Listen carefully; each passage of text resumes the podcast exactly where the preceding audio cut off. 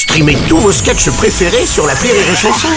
Des milliers de sketchs en streaming, sans limite, gratuitement, gratuitement sur les nombreuses radios digitales Rire et Chanson. L'analyse du chicandier sur Rire et Chanson.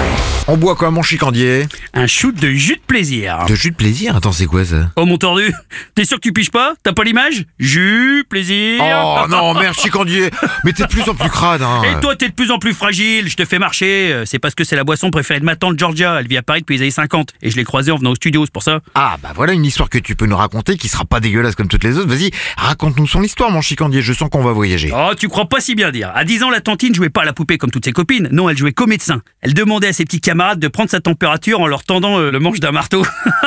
ah, parti comme ça, tu penses bien qu'à 20 ans, la Georgia, elle avait chanté le blues dans tous les micros du village, hein. Du coup, son père l'a foutu dehors. Un jour, en sortant du confessionnel avec Père Guillaume, elle a une révélation. Pendant qu'elle remettait sa robe et pendant qu'il remettait la sienne, le curé a dit à ma tante qu'elle avait une bouche à faire du cinéma. Le lendemain, elle était à Paris pour devenir une star du grand écran. Oh, c'est- quoi son nom? Elle est connue? Oui, non, oui, si, elle est connue, mais pas vraiment dans le milieu du cinoche. La tantine était belle, mais pas bien douée. Le physique de Claudia Cardinal avec le jeu d'acteur de Jean-Luc Reichmann, quoi, tu vois. Elle a tourné que dans un film. C'était un film de science-fiction un peu osé. C'était bien avant Star Wars. L'histoire se dans l'espace et elle, elle jouait le, bah, le, trou noir.